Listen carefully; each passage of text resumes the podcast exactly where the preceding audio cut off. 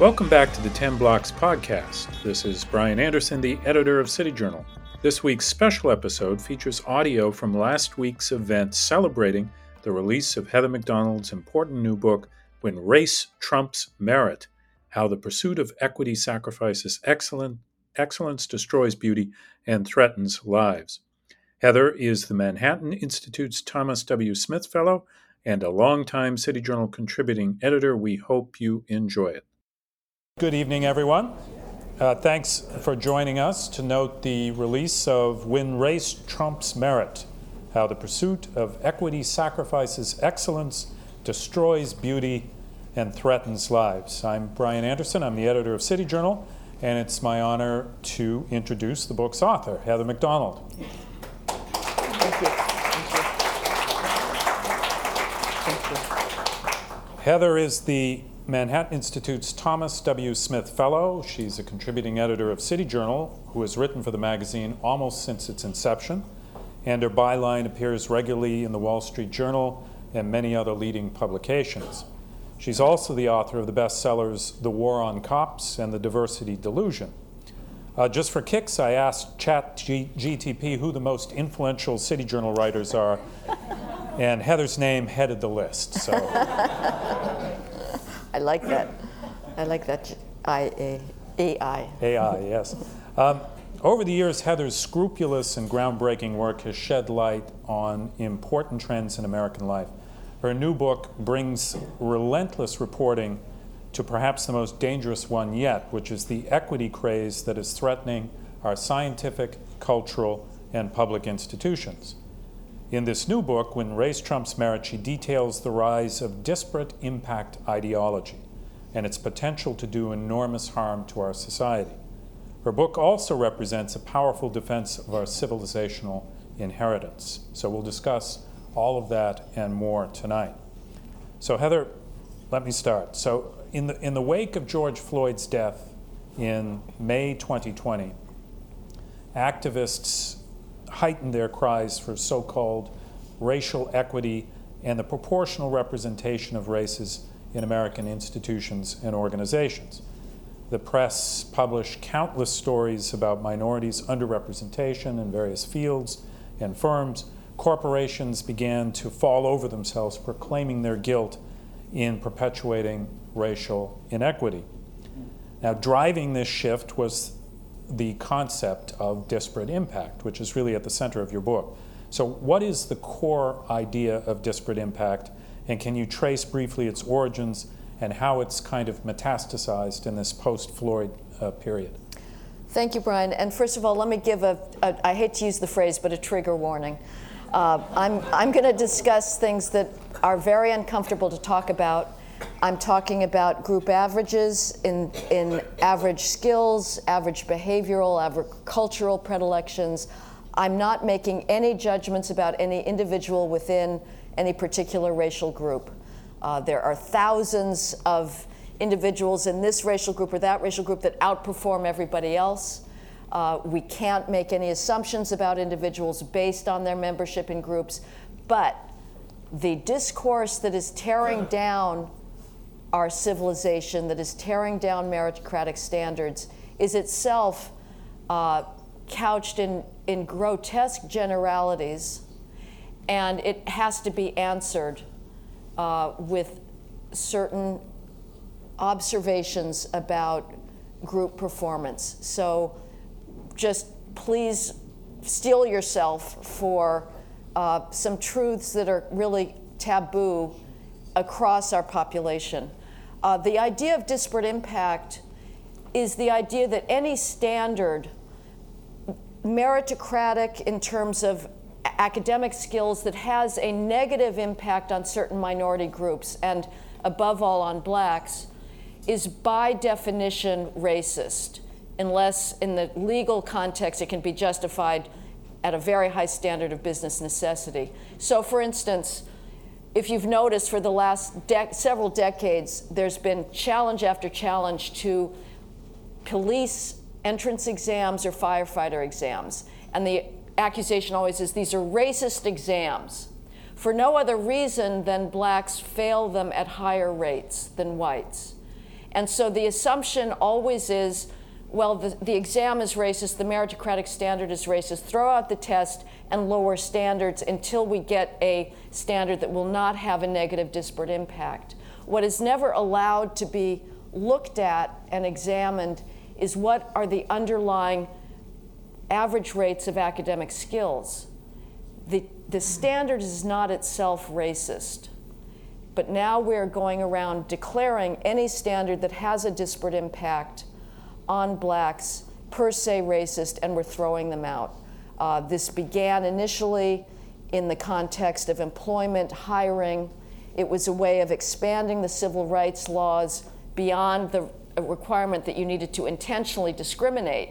An employer needed to intentionally say, I don't want to hire qualified blacks. That is per se illegal and unconstitutional. Disparate impact arose because it was getting harder and harder to find employers that were intentionally discriminating against competitively qualified minorities. And so the new rule was you could be completely colorblind as an employer, but if you're using a employment criterion that, that disqualifies blacks disproportionately, you got to get rid of it. And now that idea has leapt way beyond the, the judicial opinions, legal codes, and is simply the lens through which we judge all of our mainstream institutions.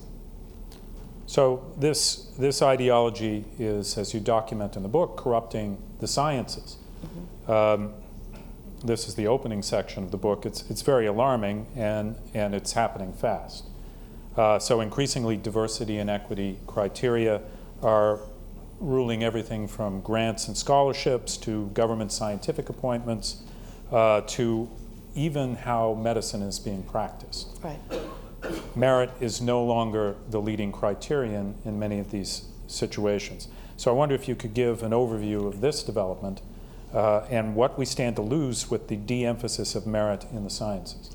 Well, we're, we're putting both lives at risk with the insistence on pushing people ahead into medicine who are not competitively qualified, and we're also putting scientific research at risk. But here's an example of how the disparate impact analysis works. Uh, college seniors applying to medical school take something called the MCATs, the Medical College Admission Test, and those have a disparate impact on black students. Uh, blacks' MCAT scores are at, at the rock bottom. And so various medical schools now are deciding that for black students, they'll either waive the MCATs completely, uh, that's a developing trend. For decades, they have been having two separate standards for admission. So blacks are admitted with MCAT scores that would be automatically disqualifying if presented by a white or Asian student. Uh, a black student with slightly below average MCATs and GPA has a nine times greater chance of admission to a medical school than a white student or Asian student. Again, these would be scores that would be disqualifying otherwise. The medical school licensing exam has gone pass fail rather than being graded because, again, the, the licensing exam has a disparate impact on black medical students. It is used to screen students for some of the most competitive residencies during medical school the schools have decided we would rather get rid of grades and the, and the actual medical uh, licensing body would rather get rid of grades and, dis- and destroy our ability to actually rank students than give a completely colorblind neutral test that has no racial bias in it, it's objective, it's computer graded, that has a disparate impact on blacks. Uh, the, the preferences never end the pressure is enormous on schools to promote, to hire doctors based on race, to promote doctors based on race, to put them in the charge of medical research. And the pressure is also coming from national funding agencies. The National Institutes of Health, National Science Foundation are now making race a more important qualification for receiving uh, medical grants than actual scientific qualification. Uh, if you want to get a grant for your Alzheimer's research lab or your neurology, a, a greater neurology lab, you have to show how your work affects and improves diversity, and how your own lab is working to change the demographics of its, uh, of its research core. Now, frankly, I don't care who discovers the neurological pathways that are responsible for Alzheimer's. If that lab is all Chinese, if it's all female, if it's all black, if it's all white, I don't care. The only thing that matters is are these the most qualified scientists? But in the United States, and uniquely in the United States, we've made the decision that diversity is more important than meritocracy. Meanwhile, China uh, doesn't pay attention to identity politics, and it is racing full speed ahead, uh, trying to throw everything it's got at its most talented, mathematically inclined, and scientifically inclined students uh, without saying we have to pull down their capacity in order to, to make some uh, make sure that all groups end up at the same rate uh, at the end of the line. So that's science. Uh, the next major part of the book is on something very close to your heart, which is culture mm-hmm. uh, and the arts. So you describe the distortion and vilification of Western high culture by activists who see it now primarily as camouflage for a regime of racial discrimination and domination. Uh, I think what's most striking in reading your book, this part of the book, is the complicity of leading artistic in- institutions in this kind of ongoing attack on our Western cultural inheritance. And this, too, I think you would say, has accelerated since, since the George Floyd killing. Um, so, you know, maybe you could document a little bit what's been happening there as you do in the book. Yeah, it's just, it's stunning to me if you're if you're running an opera company or an orchestra, or you're Max Hollein, the head of the Metropolitan Museum of Art, or James Rondeau, the head of the Art Institute of Chicago, you should be down on your knees in gratitude every day at your privileged existence to curate artistic traditions that are among the most sublime in world history, that allow the human being to escape his petty narrow, pathetically ignorant self and, and expand into forms of consciousness and understanding that are so much greater than any of us could ever hope to experience.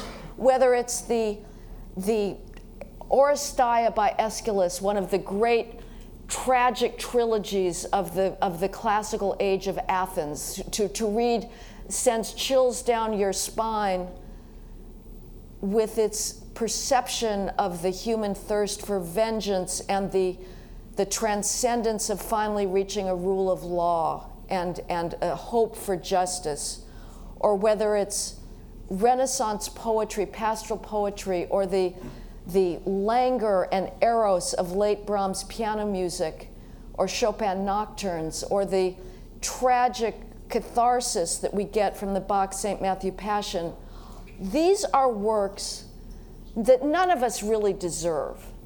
And it turns out that the heads of our classical music organizations, our literature departments, our art museums really don't deserve them because they are going around telling the public, and what is most criminal is telling young people to hate these traditions on the pathetic grounds that they are came out of Europe and thus, by definition, inevitably, were created by Caucasian people.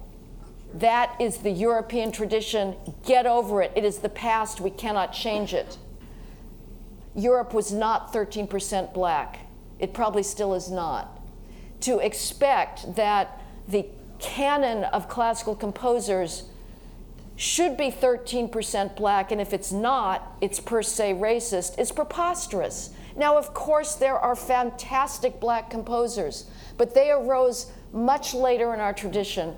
But now you have Alex Ross, the, one of the leading classical music critics in the country, writing for The New Yorker, apologizing for himself being white and curating a tradition that is, he, as he puts it, blindingly white.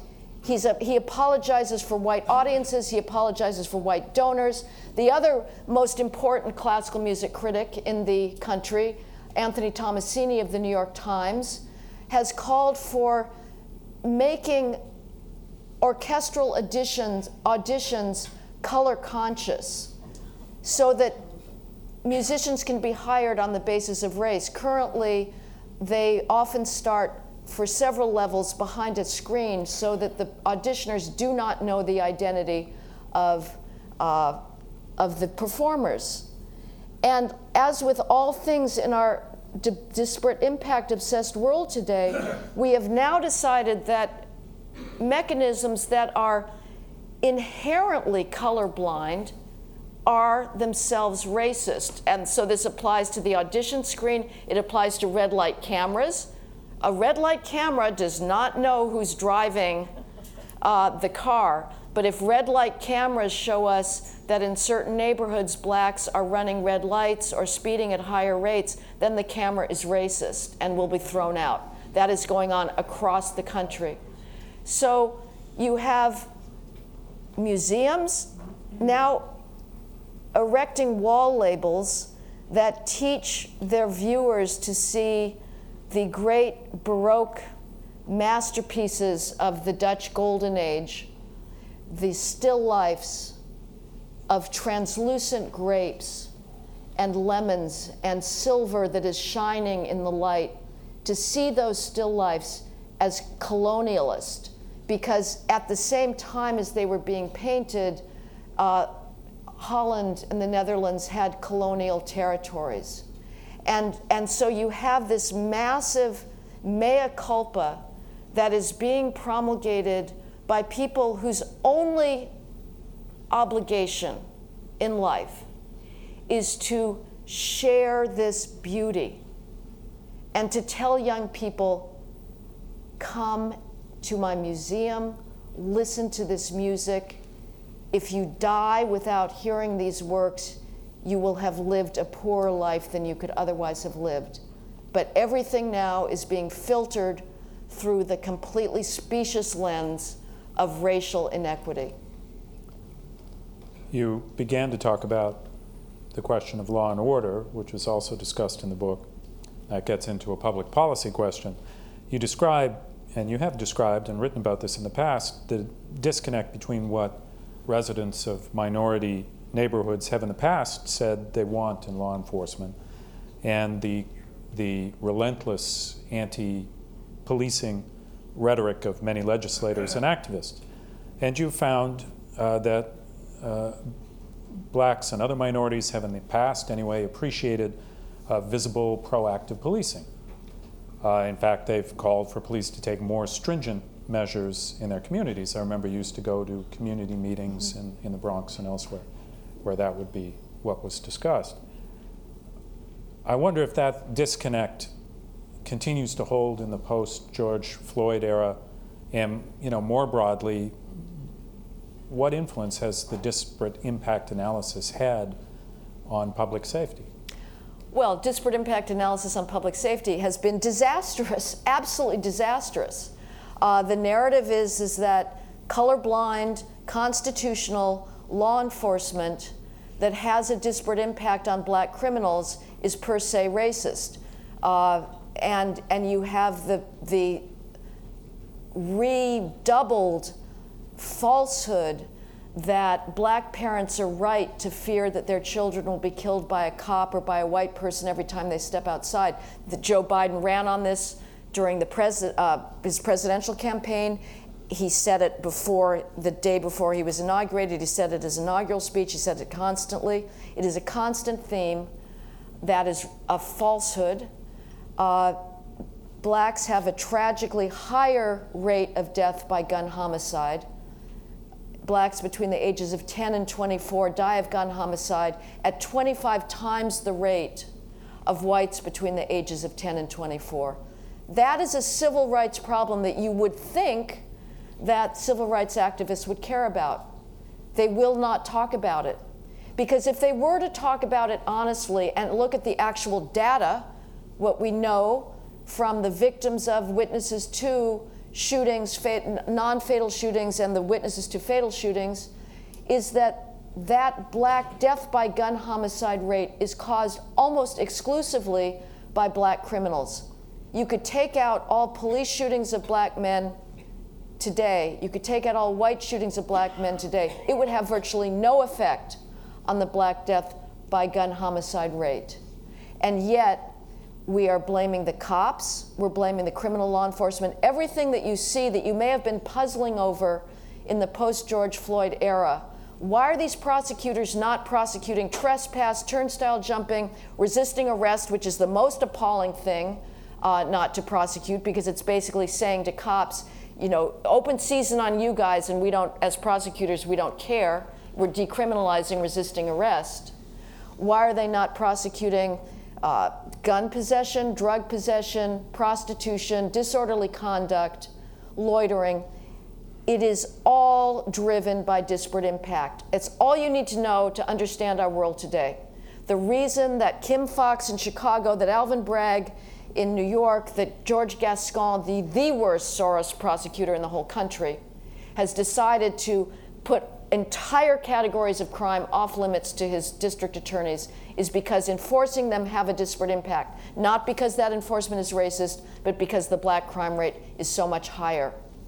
I have spent a lot of time in high crime neighborhoods talking to the residents there I go to police community meetings, and I talk to the good, law abiding people who deserve the same freedom from fear as residents of Park Avenue. And what I've heard again and again is we want more police. I smell marijuana in my hallway. Why can't you do something about it? They're smoking weed on the, at the club that I see outside the window. Why can't you arrest those people? Why are you allowing kids to hang out by the hundreds on the corner fighting? Whatever happened to truancy laws? People want proactive enforcement that are living with the effects of depolicing and the disparate impact crusade they never get heard. It is a very bizarre thing. If you were a civil rights activist and we're going to do sort of a Rawlsian experiment of like, imagine before we know the actual reality of things, you could imagine a civil rights activist taking the side of black victims rather than black criminals. Uh, one even might have expected that. Because black victims are the ones that are, whose lives are being destroyed.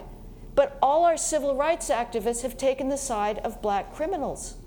They say that they would rather not put more criminals in prison where they cannot continue preying on elderly black ladies who are terrified to go into their building lobby to pick up their mail when, when kids are there trespassing, smoking weed, and selling drugs.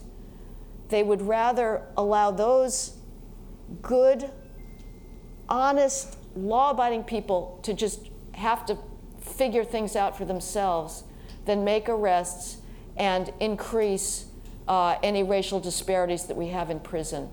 And that to me is a very perverse uh, decision. It, it sort of looks to me at this point like the only people who care about black lives are A, the police, and white conservatives, because the only people who were talking about crime before the 2022 elections were basically conservative news outlets. But they were accused for, for, for doing racist dog whistles. If you talk about black victims, you're a racist. It's a very curious thing. I can tell you, if black, if white conservatives stop paying attention to crime, nobody's going to pay attention. The New York Times sure as hell doesn't give a damn about black victims. The only black victims they ever care about are those that are killed by a cop, and those are very small. In 2021, there were six unarmed blacks killed by police officers, fatally shot by police officers. A police officer was 400 times more likely to be killed by a black male than an unarmed black was to be killed by a police officer. But those are the data that are not allowed into the public discourse. Racial preferences in hiring and academic admissions, another theme of your book, clearly diminish opportunities for disfavored or unfavored groups. So, policies designed to boost the prospects of black and to some extent Hispanic applicants often disadvantage whites and, and Asians with, who have higher scores or, or often better credentials who are vying for the same positions. Uh, you know, disparate impact adherents dismiss this kind of racial rebalancing act as necessary mm-hmm. to advance the life chances of underprivileged minorities. Uh, but you, you would have to say this is wildly unfair to the newly disadvantaged, we could call them, and a sure way to perpetuate and increase racial tensions mm-hmm. over time. So that would be one question. You know, what, what is the reaction going to be to the perpetuation of these policies? And, and then looking at the policies themselves, how do racial preference policies have an impact on their intended beneficiaries? It's not always a positive thing. Right. Uh, Asians are getting radicalized on this because they are screwed the most. Uh, the, the standards for getting in, if you're Asian, into selective schools get higher and higher because the numbers of the, that are allowed to be admitted in order to set aside spots for the, dis, for the racial preference beneficiaries get smaller and smaller. So they have to, you know, the, the schools that purport to say, well, the SATs are racist, if they haven't, if they haven't banned SATs completely, they are calculating Asians scores out to the 0.0001% decimal. You know, you have to be play not just it's no longer probably enough to play the violin and the piano any longer. You probably better add the bassoon. You probably also better be really good at baseball and uh, you know get the math Olympiad. Um, so there's starting to be a reaction. We see this especially at the high school level, where various exam schools that are uh, trying to create environments for people that are the most academically uh, motivated, like Stuyvesant City in, in Stuyvesant School in New York City, that has a colorblind, objective, computer-graded exam to get in. Uh, it's I think 70% Asian, and there's decades of pressure to say get rid of the exam, start admitting by race. It hasn't yet. There's been sort of tweaking, but other places have gotten rid of their exams. Lowell High School in San Francisco uh, was also predominantly Asian, and they went to a lottery system instead of the exam. Not surprisingly, the first year after the lottery was instituted, uh, the rates of D's and F's went up 300 percent. Uh, Thomas Jefferson High School in Virginia also has gotten rid of its neutral, colorblind, completely objective admissions tests because they want to engineer greater racial proportionality. Asians are starting to get radicalized on this. Um, the, the equity argument against racial preferences has, has been the favored one for conservatives for years. That this is reverse discrimination, it's not fair to people who have done nothing. You know, Asians are not responsible for slavery, and frankly, none of us today are either, unless you do believe in the inheritance of acquired characteristics, and we all somehow now are bearing the genes of, of um, and, and, and responsibility of slaveholders. And let me also put in an aside here our racial history is appalling, it is sickening. We were a white supremacist country, we were an apartheid country. Whites treated blacks with excruciating cruelty, contempt, gratuitous nastiness until very recently. We are not that country today. We are not. As incredible as it would have been to expect that even by the 1960s, there is not a single mainstream institution today that is not twisting itself into knots to hire and promote as many black applicants as possible. If you are, I would like to know any black student applying to a college today who's going to put down his race as white because he thinks that's going to help him get in. to the contrary, if your white heterosexual male son can get away with putting his race down as black, he'd be better off doing so. so, um, the argument has traditionally been couched against racial preferences that it's unfair to whites and Asians.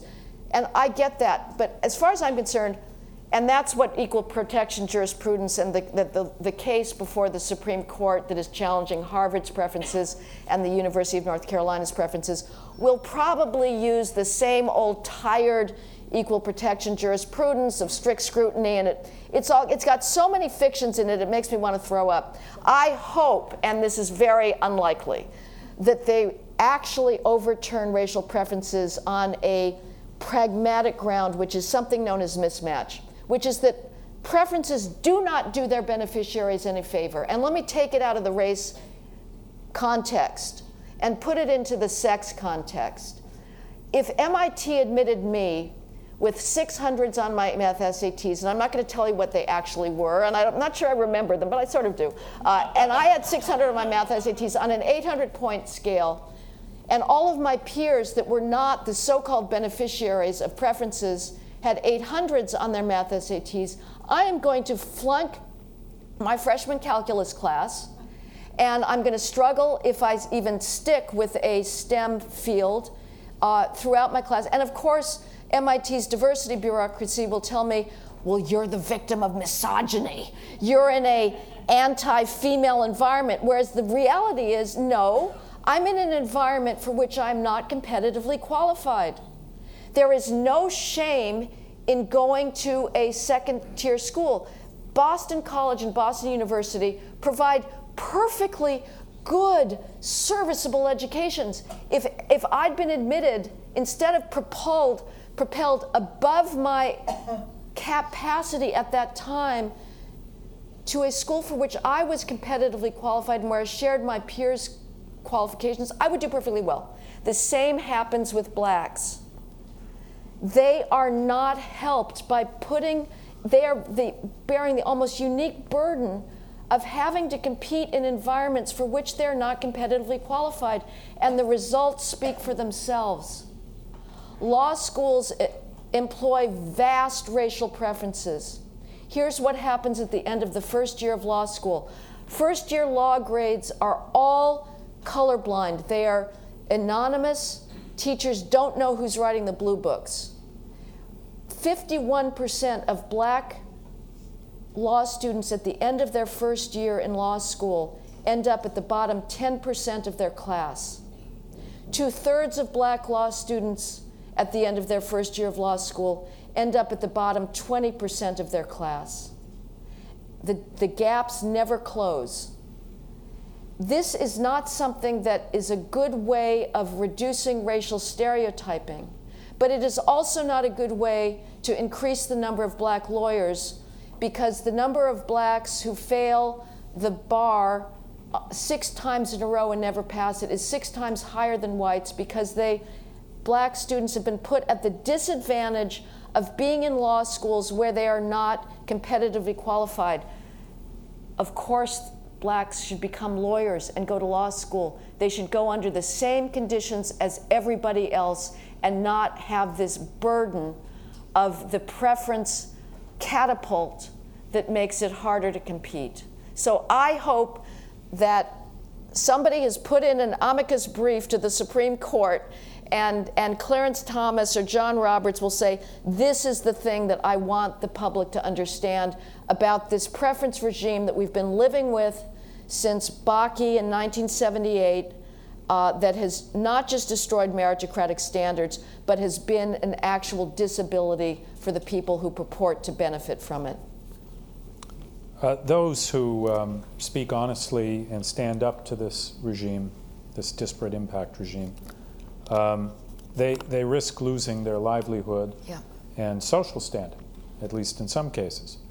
And so your book includes interviews with several employees of prestigious scientific and cultural institutions.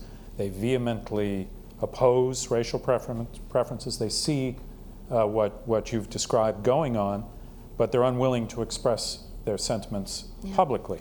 And you can understand that because of the fear of consequences. So I, I wonder you know, does opposition within these institutions to defend merit, uh, do, does someone who do the, does this become a martyr? Is, is that their only choice, or are there other ways to fight back against this? Yeah, I asked, as I was finishing this book, I asked an oncologist who had been directed by the head of the National Cancer Institutes that give something out called the Outstanding Investigator Awards. And these are awards that the federal government gives to the most cutting edge cancer researchers that are doing high risk science. In other words, it has a high risk of total failure. It may be based on a theory that is so off the wall that it's, it's not ever going to produce any results. But if it does produce results, wow, um, this, is, this has a possibility to be absolutely paradigm shattering. And uh, these investigator awards are very lucrative. They uh, exempt uh, oncology researchers from you can basically take six years off from teaching in order to just focus exclusively on this fight. Uh, and I talked to an oncologist who lives to cure cancer. That's all he wants in his life. And he'd been notified by the head or the deputy director of the National Cancer Institutes say, the Outstanding Investigator Awards have not been going so well recently. They're not diverse enough. Please broaden the criteria for nominations and send us more diverse candidates so that we can award more diverse awards. Not a word about meritocracy. This was not about the scientific qualifications that you've been sending us are inadequate. We want a higher tier of scientists. No, that was not what the game was about. It was about lower your standards so that we can show diverse faces when we have our class of, of awardees. And I said, When are you guys going to stand up against this? This is sickening. And he said, We need our jobs. We want our jobs. Uh, if we stand up, we will be crushed. Uh, the, those who have done so are now complete pariahs. The whole system, it's going to take 50 years. It's going to have to collapse completely and be rebuilt from the ground up. And I, I feel for him. I would say people in my position who are not in canceling institutions, and thank you, the Manhattan Institute, for not canceling me yet. we'll see uh, when the Twitter starts coming, fault, you know, coming in, and what C-SPAN has to say about this. I don't know, um, but those of us who are more insulated have an absolute obligation to give the, the facts that explain disparate impact. I am not going to be cowed into silence. It's too late. It's too late. It's all coming down. Uh, people like us have to speak up. I, in the book, you know, I'm, I, I'll, I'll give you an honest description here of what like writers and speakers are under. You're supposed to always have a positive solution. Even though I'm a pessimist and I don't necessarily feel very optimistic, but, but audiences want to believe there's hope and there's something they can all rally behind. So I'm scratching my head and what can I do with the solution? Because it frankly looks to me a very tough nut to crack. So I came up with an idea of an institution that would be uh, apart from any particular institution like somebody's medical school uh, or somebody's tech startup uh, that would be ready to snap into action whenever there is a amazingly, surprisingly courageous scientist like Norman Wang, an electrophysiologist at the University of Pittsburgh, who ran a lab, had, had, had uh, all sorts of students that he was advising, top in his field. He dared write an article in a scientific journal saying racial preferences in medicine are not working out. We've tried them, they're not working out. We're lowering our standards, we're not helping advance medicine, we're not helping the students. He was completely canceled. He was taken off his post. He was stripped of his research capacity. He's not allowed to have any contact with students. This is what happens. People are destroyed by telling the truth. And so I thought maybe if we could have an organization that would have at their fingertips data on the academic skills gap, put them out there. Put them out there on the crime gap so that when the police are being vilified and, and we have now a total recruiting and retention crisis, there is hardly a big city police department that is anywhere close to the number of officers it needs in order to fight crime, even if the prosecutors were willing to actually bring a case against a shoplifter or a thief. But they don't have the officers to make those arrests because there's been such a post George Floyd flight from the profession. So, if we could have an organization that would give the data to support this, that's one hope. Otherwise, all I can say is, is courage, refuse to apologize, refuse to back down. Uh, because at this point, I believe there is a good argument to be made for racial etiquette. And as I say, these are uncomfortable things to talk about. Nobody wants to hear about it. But the time for racial etiquette is over. Because as long as racism remains the only allowable explanation for racial disparities in a medical school, in an Alzheimer's lab, in a classical music orchestra, in a bank, in your corporation, in a newspaper, as long as racial disparities remain the only allowable explanation, it's all coming down. And we have to be able to fight back with the actual explanation, which are these tragic disparities that we can all agree need to be fixed, and we all have different explanations or solutions for fixing them, but they need to be solved at the core spot, at the family, at the, at the earliest ages of childhood to socialize children, to get rid of the anti acting white ethic, which penalizes many black students who are doing their homework, who are taking their textbooks home, who believe that they can meet standards, who want to learn. And if they are criticized by their peers for acting white, that's something that is very hard to overcome. That has to change. But, but 22 years down the line, saying, well, the solution for this is to get rid of standards of medical competence or engineering or chemistry and have double standards of admission, that is not how we solve it. And we have to start explaining why our institutions are not at present racially proportionate. We can hope that they will be with a more honest, the only way they will be is with a more honest discourse. And it is paternalistic, it is condescending to lower standards rather than saying we know that everybody can meet those standards. All right, I'll, I'll uh, ask the final question here as we're out of time, and this is a personal one, Heather. You know, in this book and throughout your career at City Journal and elsewhere, you've, you've written about some pretty upsetting trends in uh, American life. So I, you mentioned you're a pessimist. Um, I, I, wonder what motivates you to keep going. uh, sorrow and rage.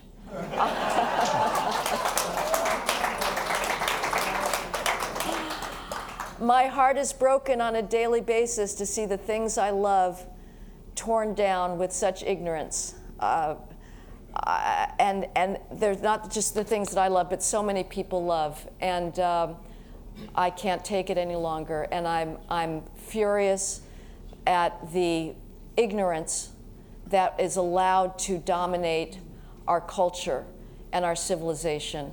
Uh, I've, I'm the most privileged person in the world to have had a liberal arts education, the humanities, to be able to have read English literature before I was, inst- before anybody thought to instruct me that I should feel oppressed by reading dead white males.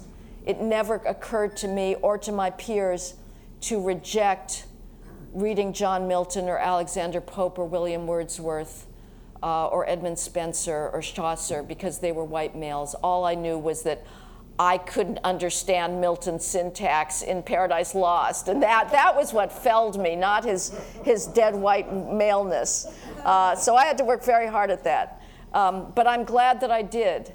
And, and Milton's vision of paradise in Paradise Lost is one of the most uh, sensually charged acts of, of, of linguistic beauty and accomplishment, of, of utter richness of, of fecundity, that, the world that he describes. I am very privileged that I got to read those books. And it, it breaks my heart that generations that have come after me have been given excuses for their own ignorance, and all they care about is pursuing these fictions of their own victimhood and, and their alleged fragility. It's nauseating. I can't stand it. And we all have to stop being browbeaten into silence by all, whether it's the fiction of fragility and safety, the fiction of racial oppression. We have to start fighting back and fight for our civilization. Well, on that note, uh, I want to thank you, Heather. Thanks for joining us for the weekly 10 Blocks podcast featuring urban policy and cultural commentary with City Journal editors, contributors, and special guests.